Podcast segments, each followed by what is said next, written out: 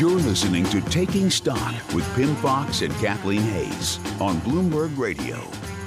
Our next guest has come a long way from Gary, Indiana. He is a professor of economics at Columbia University. He is a Nobel Prize winning economist, and he has a new book entitled The Euro a Common Currency Threatens the Future of Europe. We welcome Joseph Stiglitz.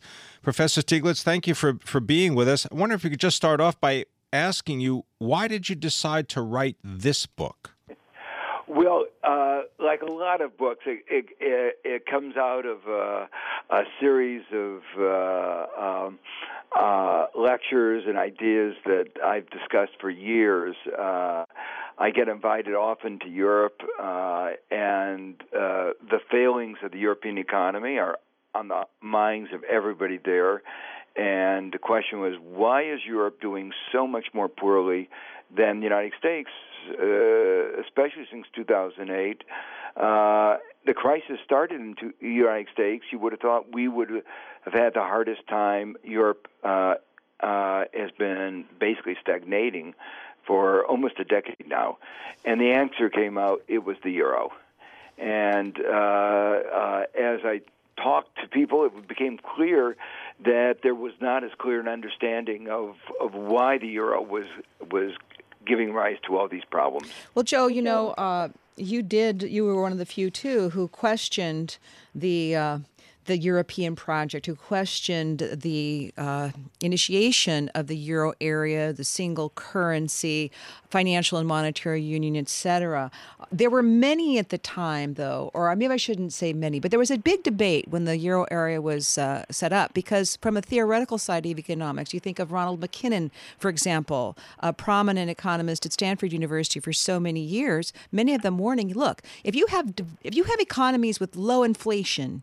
Uh, versus very high inflation. You can't put them in a common currency. And yet, over and over and over, that's what the officials in these countries seem to have done. They seem that they they've planted the seeds for their own issues, their own problems. I agree with you. In a way, it was uh, they thought of themselves as visionaries uh, of uh, pushing aside these people who are raising uh, nitpicking points and uh, creating a single currency that would create the momentum that would lead to more and more uh, political and economic integration. But even uh, no matter w- how good your intentions and uh, how strong your ambitions, uh, you can't ignore the laws of economics. And that, I think, was the fundamental thing. It was a political project in which the politics was not strong enough to create institutions that would make the euro work. Professor Stiglitz, does this mean that Europe will break apart into the kind of factionalism that has led to two world wars?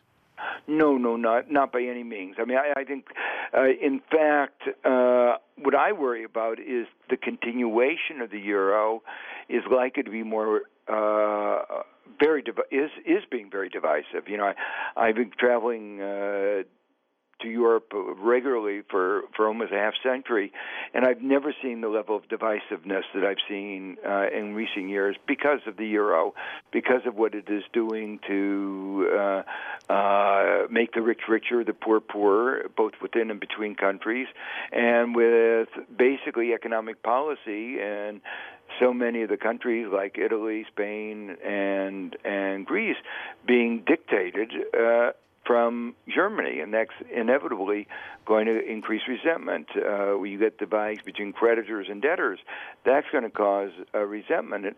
And so the euro was supposed to promote convergence. You know, you talk about large differences. It was supposed to make them more similar. In fact, it's exacerbated the differences. Well, you know, Joe, I really liked the ERM back in the 90s, exchange rate mechanism, uh, where it wasn't a single currency, but c- there were bands that each country had to keep their currency within, and they could use their monetary policy, they could use their exchange rate policy to achieve that. Again, you, in your book, your brand new book, The Euro How a Common Currency Threatens the Future of Europe, you uh, do offer a couple of ideas for what could be done. What's the number one idea? Is, is there any chance it will happen? Well, in a way, one of the ideas that I put forward, which I call the flexible euro, uh, is is very uh, reminiscent of the ERM, with one difference. What, what, I'm calling for is the creation of some institutions that would help stabilize the currencies within a narrow band, and over time, if those institutions work, if there's enough uh, coordination and collaboration, uh, they might be able actually to make a single currency work. But they're not there yet. So they, in a way, they put the cart before the horse. So um, the question, the last question you ask, is is really the hardest. Uh, where and it's, it's one about more about politics and uh, or as much about politics as it is about uh, economics. Um, where will they go? It's been very frustrating uh, to watch uh, the stagnation in Europe and the leaders not being willing to revisit some of the key issues, the key policies, the, the, the structural reform of the euro, and trying to blame uh, the problems on the individual countries. Uh, so that makes me a little bit pessimistic. What I think is the most likely thing to happen uh, beyond muddling through is that at one point or another, the voters will get fed up. Uh, and already we're seeing in many of the countries a move from the centrist parties to the extreme right and the extreme left. Uh, and on both of those two, uh, there is very strong support for leaving the euro. So uh, what what I think uh, uh, is a realistic scenario, unless the leaders change course, and that's mainly Germany and some of the other northern European countries. Unless they change course, there will be a democratic movement that will uh, upset uh, the strategy, if you can call it that, of muddling through. You said a democratic movement. What happens if there's not a democratic movement? Instead of voters making their voice heard, what if demonstrations and violent protest makes their voice heard, just as it was in Greece? Uh, that's another example what I call democratic. I mean, either grassroots or electoral. You noticed in, in Greece, it was 62% of the people voted uh, against the austerity policies. But in the end, the structure of the euro and the eurozone meant that the voices of the majority of the citizens couldn't be heard, and that is a real problem. That is to say that what has been happening is that the uh, uh, voters constantly vote for a change in economic policy, and what happens is they said, "Oh no, you can't change economic policies."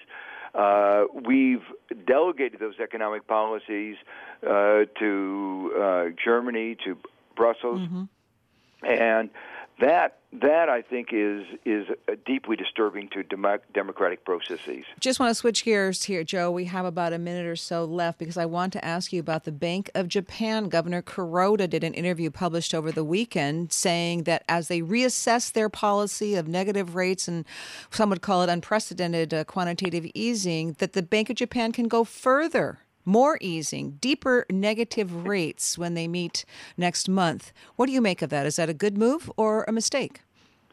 Well, I think uh, it illustrates that uh, that the monetary policy is reaching uh, its limits. Uh, as you notice, uh, you know it hasn't succeeded in really resuscitating the growth of Japan. Although, uh, in many ways, Japan is not the basket case that it's sometimes described once you take into account the fact that their working population, working age population, has been growing much more slowly. In fact, it's declining, while that in, say, the United States has been increasing. Once you take account of that, Japan is not really doing that uh, poorly. But what is clear is that monetary policy is is not enough to resuscitate the economy, and I think uh, it was a good move of Abe to uh, postpone the increase in the consumption tax. What they really need is a more comprehensive strategy, which includes, I think, uh, a, um, a, a, carbon tax that would stimulate investment in green technology.